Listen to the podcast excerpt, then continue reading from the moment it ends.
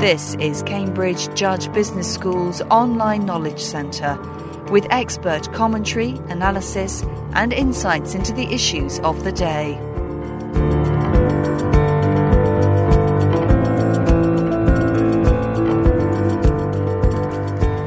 Doug Baillie is Unilever's Chief HR Officer. In his Cambridge Leadership Seminars presentation, he talked his audience through today's world. He shared what he called the mega trends his company has identified and how Unilever is responding to those issues. Mr. Baillie explored the emergence of new leadership in a highly socially connected and challenging environment.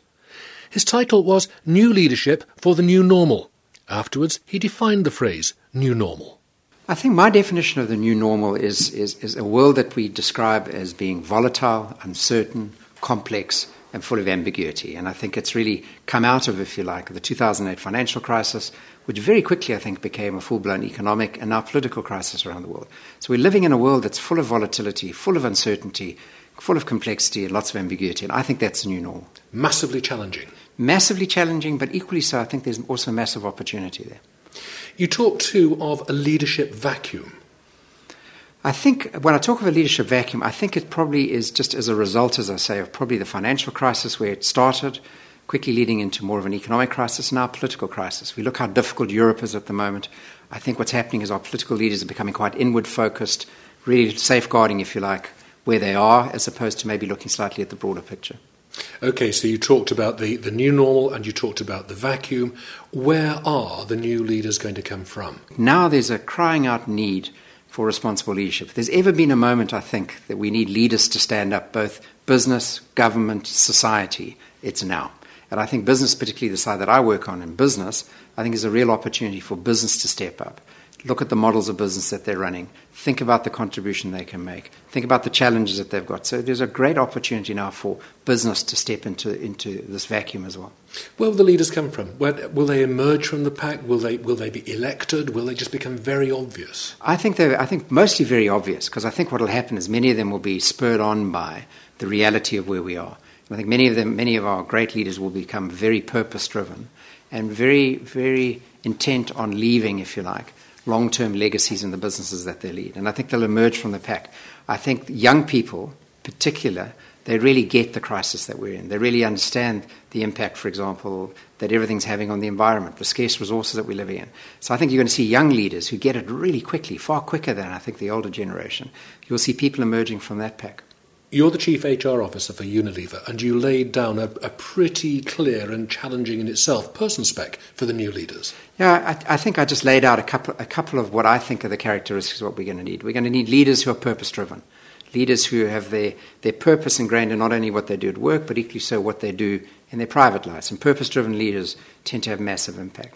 I think we're going to see authentic leaders come through, leaders who genuinely understand their strengths, understand their weaknesses, and are prepared to act on them, and be prepared to be very comfortable about who they are. Okay, and I think being comfortable as a leader about who you are and very authentic is very important.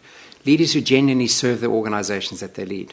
Leaders that really care about the people in their organizations, create the right space and culture in their organizations that allow people to truly grow and to be who they are, to bring all of their diversity to work. So, very inclusive cultures are really important. So, I think those are some of the traits that I think you know, I'd call out as saying the new types of leadership we need for this new normal of society are those sorts of areas. One of the points that sticks in the mind more than anything else is, is the new leader needs to understand his or her own strengths and flaws. I think as a leader, to be very authentic and humble about who you are, okay, is a, is a great strength of the new leadership for the world. So leaders who are not trying to pretend who they're not. And the more comfortable you are about who you are, the more comfortable you can engage with the people around you and be able to work with them. And I think that comfortableness is very important. If you think some, I think if you look at some of the great political leaders, you know, you, uh, Nelson Mandela, I think he was very comfortable about who he was. He's very comfortable about what he was good at and what he wasn't going to do. And I think that authenticity is a really a very important part. And if you take, if you look at all the opinion polls at the moment, and you look at trust, for example, you know that's missing. That's missing in our governments. It's missing in our corporations, and they rank right at the bottom of the level in terms of trust that society sees. Going back to the point about businesses and organisations, they, they are changing rapidly, aren't they? In, the, in, that the structures are becoming less bureaucratic, less hierarchical, mm. and the leaders are having to recognise that, as, as indeed are the managers within these organisations. I think if you go back to the new normal, if you go back to this volatile, uncertain, complex world that we live in, agility and speed and adaptability, this, this idea of being very, very comfortable with change, be able to move your organisation very, very quickly in order to be able to adapt what's happening because you just can't predict where it's going to go. So being very, very comfortable as a leader for that. And that does mean often flatter structures, different structures for different circumstances. And so this agility and speed are going to be watchwords I think are going to be really important. You talked about the importance of the value chain. Yeah, so the value chain, when you start looking at, looking at the environment and looking at the environmental footprint, I think it's too easy in the past to be able to concentrate just on the little area that you control. And I think as we discovered when we sat down, we thought about you know our ambition for our business, which was all about doubling but holding our environmental footprint. We realized very quickly that the little bit that we controlled, in fact, was very small. And in fact, most of the impact that we had on our environment was either in the sourcing of all our raw materials, and in fact, the big impact is really in the way in which we consume them. And that's the big impact. So we said to ourselves, if we really are serious about this, we need to deal with the total value chain. And that's what's driven your new business model. And that's what's driven our business model. That's what's driven our business model. How quickly do you think others will follow? Because if something is successful, they will follow. I think I think they'll follow very quickly because I do think, as I say, uh, uh, my my passionate belief about this thing is the Unilever Sustainable Living Plan, which is our business model, will enable us to double our business. It will be the way in which we do our business, and if we can generate that sort of success, then I think there are going to be many people who are going to be saying there's something in this. They've developed a new business model that connects not only with all their stakeholders, but also shows that they can make an impact in the society in which they serve. And I think that's a very exciting and very competitive proposition. One of the major factors, or one of the major influences, a final point really, on, on that value chain was the point that you made, and that is that, that the, the, the consumer is now, if not already all powerful, but very quickly will be. And the consumer is actually driving the technology requiring the change. In many ways, I think the consumer, through technology now, has found, found an outlet for a, for a voice. Okay, so the power of social media now, the power to be able to connect and have an opinion about something, means that the consumers, in some cases, are starting to lead the agenda. And so I think that's a very powerful way in which we have to engage with consumers in order to shape our business as we go forward.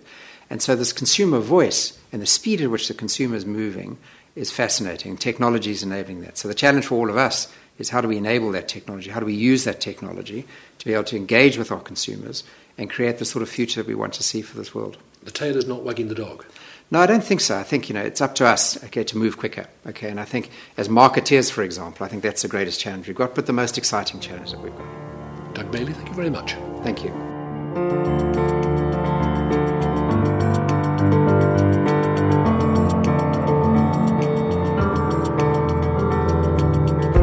This programme was produced by the Cambridge Judge Business School as part of its online broadcast series.